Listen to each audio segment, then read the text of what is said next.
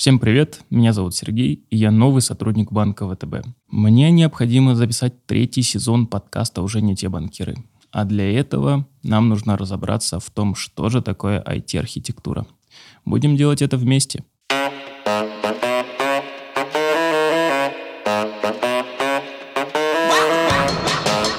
Уже не те банкиры. Меня зовут Кристина Андреева. Я являюсь начальником управления архитектуры данных. Я Казаков Даниил, занимаюсь архитектурой данных в банке ВТБ, управление архитектуры данных. Несмотря на то, что жизненное пространство мы привыкли ощущать как нечто физическое, дома, города, парки, пространство, большая часть жизни нашей сейчас проходит и в цифровом пространстве. И, соответственно, архитектура — это, в принципе, про искусство создавать в том числе IT-пространство. Это такое умение мыслить объемно. Архитектура данных — это про эргономику на самом-то деле. Потому что мы все в этих пространствах живем, с нами в этих пространствах что-то происходит, и вот что происходит, как происходит и что нужно для того, чтобы это происходило качественно, это про данные. Когда ко мне пришли дизайнеры делать проект, я ждал, все, сейчас меня будут спрашивать про шторы, про стены, про еще что-то. Мне сказали, так, рассказывай свой день, что ты делаешь с утра. Ты готовишь кофе, Дальше ты чего делаешь? Ты куда идешь? Сколько у тебя гаджетов? Как ты их заряжаешь? В каком месте? Это как раз про то, как будет выглядеть мой день стандартный, какие данные, сведения, предметы, в каком ракурсе мне нужны для того, чтобы я этот день проживала комфортно. У меня происходит, на самом деле, аналогия с библейским преданием про Вавилонскую башню. Это большое колоссальное строительство, но оно не случается по одной простой причине, потому что люди в итоге не смогли договориться, и они разговаривали на разных языках. Про что архитектура данных? Это в том числе про то, чтобы строить такие большие решения – как Вавилонская башня, но обеспечивать единую семантику и единый язык между всеми участниками процесса, для того, чтобы в нашем случае информационные системы общались друг с другом на одном языке, и мы могли построить там, банк как вот эту вот огромную башню. Довольно интересные примеры сейчас мы с вами услышали. Суть-то архитектуры данных в том, чтобы создать максимально комфортные условия прежде всего. Кстати, Данил затронул интересную тему про Вавилонскую башню. Хочется напомнить, что на самом-то деле эти люди изначально на одном языке разговаривали. Когда они решили возвыситься, были наказаны. Здесь как раз мы видим аналогичную ситуацию, что информация одна, а разговариваем мы на разных языках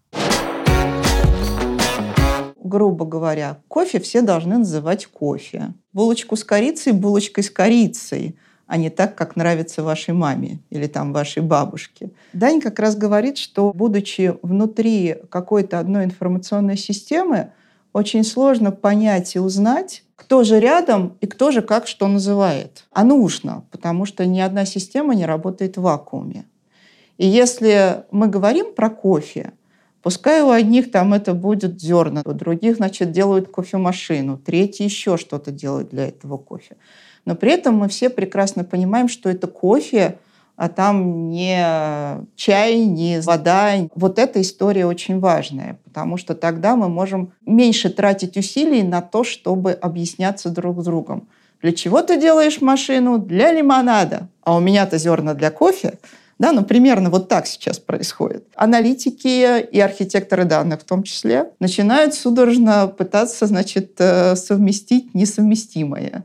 Да, хотя вроде как про одно и то же. Вот это направление, оно очень важное, но тем не менее для того, чтобы дойти до этого направления и рассказывать всем, что, ребята, да вы все кофе делаете. На картинку надо посмотреть сверху. Определить, чем же занимается таким весь банк или все предприятие – определить основные виды деятельности, те самые объекты, с которыми мы работаем. Да, для меня вот сейчас стол, за которым мы сидим, он там белый сужается в сторону Дани. Даня смотрит на меня с другой стороны и говорит, да нет, ну ты что-то не права. Он сужается в твою сторону. А на самом деле это один и тот же стол, никуда он не сужается. И поэтому мы собираем все данные об объекте, говорим, слушайте, да это один и тот же стол, вы все им пользуетесь. На самом деле у него вот такие вот данные – и дальше каждому, значит, раздаем ту, тот набор данных, который нужен для его процесса и для его существования. Когда ты занят строго своим видом деятельности, ты можешь не замечать многих вещей, а архитекторы данных как раз выступают в роли неких наблюдателей, которые, глядя сверху, могут рассказать, что же есть что. И здесь мы приходим с вами к тому, что архитектура данных — это про унификацию и универсализацию. Мне кажется, важно добавить про понятие источников данных и то, откуда данные берутся. Для того, чтобы понимать, что те данные, с которыми мы имеем дело, они действительно не противоречивы, они достоверны, и что та система, с которой мы берем данные, она за них именно отвечает. Тут на самом деле а, все зависит от того, кто производит стол. Производитель стола, у него и есть самые верные данные. Он перед этим обижит всех, кому нужны столы, и спросят, вы какие столы предпочитаете или какие вам нужны значит, для вашего комфортного существования. А далее он будет отвечать за этот стол. Точно так же и мы. Мы ищем, кто эти данные генерирует кто у нас является тем самым человеком или той самой системой, которая знает об этом объекте вот как бы из первого источника. Это не всегда возможно, потому что очень часто данные приходят из внешнего мира, и мы не можем проверить, да, насколько они на самом деле правильные, хорошие. Но тем не менее мы имеем право либо выбрать, что мы доверяем этому внешнему источнику, либо выстроить свою работу с этими данными так, чтобы в процессе перепроверить. И в таком случае вот тот, кто будет приемщиком этих данных извне, модификатором их и подготовителем для того, чтобы их использовать в банке, он и будет производителем, несмотря на то, что данные не его. Вы знаете, это, наверное, как с медицинскими анализами. Когда вы их сдаете, они всегда на каких-то стадиях перепроверяются, потому что существует некая погрешность. Здесь, наверное, ситуация похожая, разве что от этого никто не умрет, но потерять денег тоже можно очень много. Поэтому риски остаются довольно высокими, вследствие чего мы и видим этап перепроверки. Единая модель данных разрабатывается не только для того, чтобы узнали, с чем же мы работаем. А на самом деле это инструкция для действий всех тех, кто у нас в банке хочет создавать какие-то новые красивые продукты. Мы говорим, смотри, у нас в банке уже есть вот такое-то количество столов, стульев, кофемашин, еще чего-то. Если ты хочешь сделать свой стол или свою кофемашину, столы у нас делаются в банке вот так. Четыре ножки, столешница, и они должны быть белого или синего цвета. Вот кофемашина у нас в банке делается вот так вот. Смотри, можно ее взять отсюда, от производителя. Можешь, опять же, по шаблону, если вдруг тебя это не устраивает, сделать свою. Но шаблон мы тебе дадим, и тебе уже не надо будет думать и придумывать это все с нуля. И мы на самом деле очень хотим, чтобы в конце концов любая история про проектирование новых продуктов, проектирование новых путей, создание каких-то новых сервисов, она сводилась к креативу именно вокруг этого сервиса, а не к поиску данных, придумыванию там прям с нуля. Вновь прекрасные примеры. Возвращают нас к теме унификации. Пожалуйста, мы можем вам дать это, это и это. Не нужно что-то придумывать заново. Давайте все разговаривать на одном языке, понятном нам всем. Куда бежать стриму? Э, когда появилась идея, они начинают проектировать процесс. Вот в этот момент надо бежать к нам для того, чтобы мы подсказали, есть ли такие уже у нас объекты, сущности в банке, функциональность в конце концов.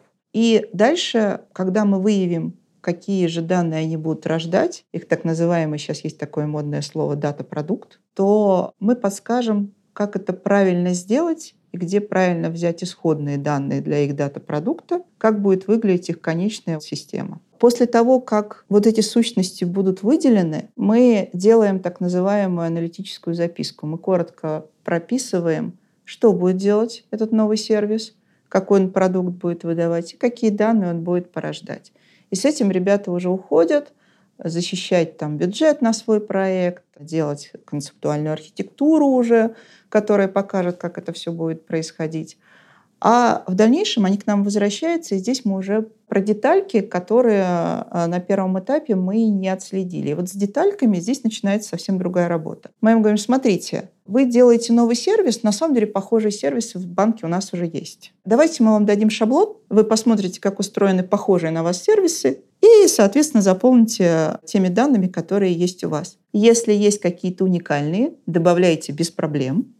Мы будем только рады. Но если вдруг у вас никаких специфических данных нет, тоже классно, потому что на самом деле вот этот формат помогает как раз тому самому общению, про которое говорил Даня. И, конечно, конечно, вы уникальны, но отдайте, пожалуйста, данные вот в таком формате, в котором мы вас попросили. Это нормальная история, и правда, э, здесь есть две очень важных составляющих. Первая составляющая – не надо убивать уникальность в сервисе, это правда. А с другой стороны, надо дать понять о том, что, ребят, вот эта управленческая отчетность, она не только для топ-менеджеров, но и для вас тоже. Возможно, посмотря на опыт таких же продуктов, как вы, и поняв, что у них там продажи как-то идут по-своему. Возможно, эта аналитика совместная вам тоже будет полезна, и вы будете лучше понимать своего клиента, лучше делать предложения. И в этом смысле вам выгодно быть похожим на кого-то, ну вот это вот как все сервисы. Вы сегодня прошагали шагов больше, чем люди в вашей группе. Сразу «я хороший». Знаете, что напоминают мне архитекторы данных? Тех, кто может дать э, оперение птенцу, который желает и мечтает летать. Даже несмотря на то, что ты думаешь, что твой продукт уникален, он может иметь много общего с другим продуктом. И это поможет вам взглянуть на продукт с другого ракурса. Есть такая достаточно расхожая история про то, что с существительными мы общаемся гораздо легче, чем глаголами. То есть если вас заставить разговаривать с существительными, вы, скорее всего, назовете вот этот стол столом. А если вас заставить разговаривать глаголами, кто-то скажет «сидеть за столом». Да, кто-то скажет «да я тут присел за столом». Кто-то скажет «да мы разговаривали за столом».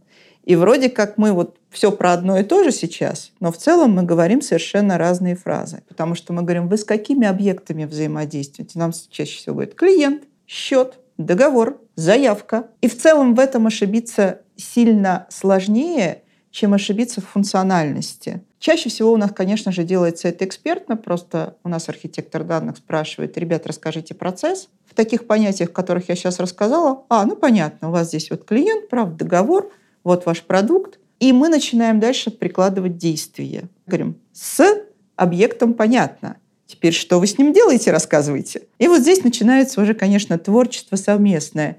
И архитектора данных, и э, человека, который из стрима, который у нас проектирует сервис, и прикладных архитекторов и разработчиков. Да, мы знаем великие архитектурное сооружение. И вот от творчества вот этих вот команды всей этой зависит то, что получится, какой сервис получится. И опять же, у нас есть э, замечательные инструменты, которые все вот эти знания о сущностях, их связях и наследованиях, в которых мы все это ведем и учитываем. То есть мы всегда знаем, что более низкоуровневые сущности, например, заявка на кредит, это, скажем так, дочерняя сущность общей заявки. Мы знаем, какие информационные системы связаны с какими по каким ключам и каким идентификаторам. То есть для этого у нас есть еще инструменты, которые строят большую-большую карту данных. Наверное, в этом сезоне вы не ждете рубрику проплаченных советов, но сейчас вы ее услышите. У нас в школе архитекторов есть отдельный блок по архитектуре данных. На нем мы рассказываем как э, общеконцептуальные идеи и задачи архитектуры данных, так и некоторые наши мечты по тому, как это должно быть и зачем это вообще нужно. В том числе, чтобы пользователи и люди понимали, зачем мы к ним приходим за моделью данных и чем мы можем быть им полезны. Ну и надо понимать, что сюда не приходят за легкой жизнью, как многим может показаться. Хотя, кстати, ребята из школы архитекторов говорят, мы хотим быть архитекторами, потому что это так легко. Мы тут в производстве, архитекторы вообще хорошо. Приходишь и говоришь, как надо. Говорю, идеально. Мы стараемся быть не карательным органом, как часто это бывает в архитектуре, который приходит и требует, что у нас должно быть так, потому что должно быть, вот у нас написано в архитектурных правилах. Мы на самом деле стараемся быть хорошим помощником и для IT, и для бизнеса, и в целом для компании, для того, чтобы им было удобно работать с данными, для того, чтобы было удобно взаимодействовать друг с другом. Мне кажется, всех архитекторов всегда не любят. В любом банке. В любом банке мы признаем, что мы бюрократы и зануды, мы признаем, что мы приходим с теми вопросами, которые никому не нравятся в творчестве, никому. Нам тоже, кстати. Когда к нам приходят с примерно подобными вопросами, мы реагируем точно так же. Но мы понимаем, что когда уже начнется эксплуатация, когда уже начнутся какие-то такие рабочие моменты про интеграцию, про все остальное, ребята нас помнят и оценят. Здесь можно а, понять архитекторов данных и почему их так не любят. Э, знаете, они как твои родители в детстве. Иногда ты просто не понимаешь, почему нужно делать те или иные вещи, но они вот свысока, имея огромный опыт за плечами, просто оберегают тебя. Мне интересно узнать, как наши эксперты представляют будущее архитекторов данных. Дальше мы сделаем «О, да мы сделаем дата-продукты». А что такое дата-продукты? А это когда вот поверх всего этого IT-ландшафта этого бизнеса будет еще какая-то такая метасфера, которая будет помогать человеку, в принципе, жить и существовать. Была такая мечта.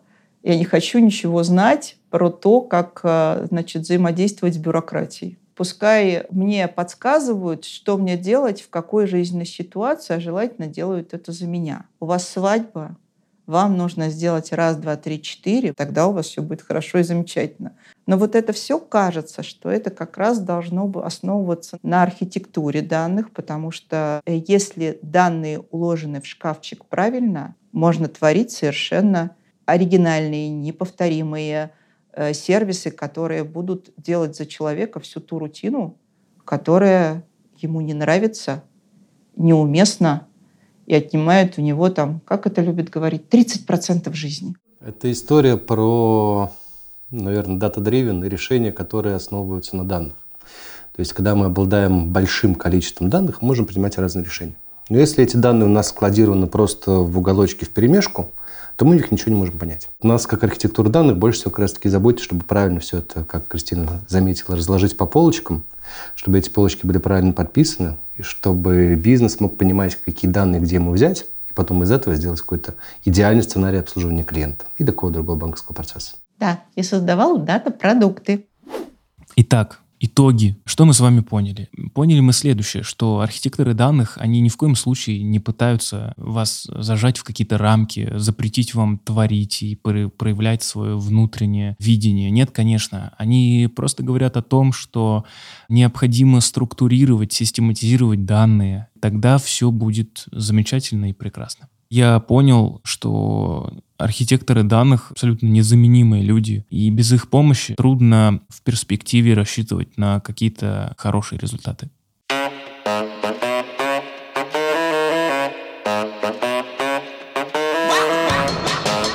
Уже не те банкиры,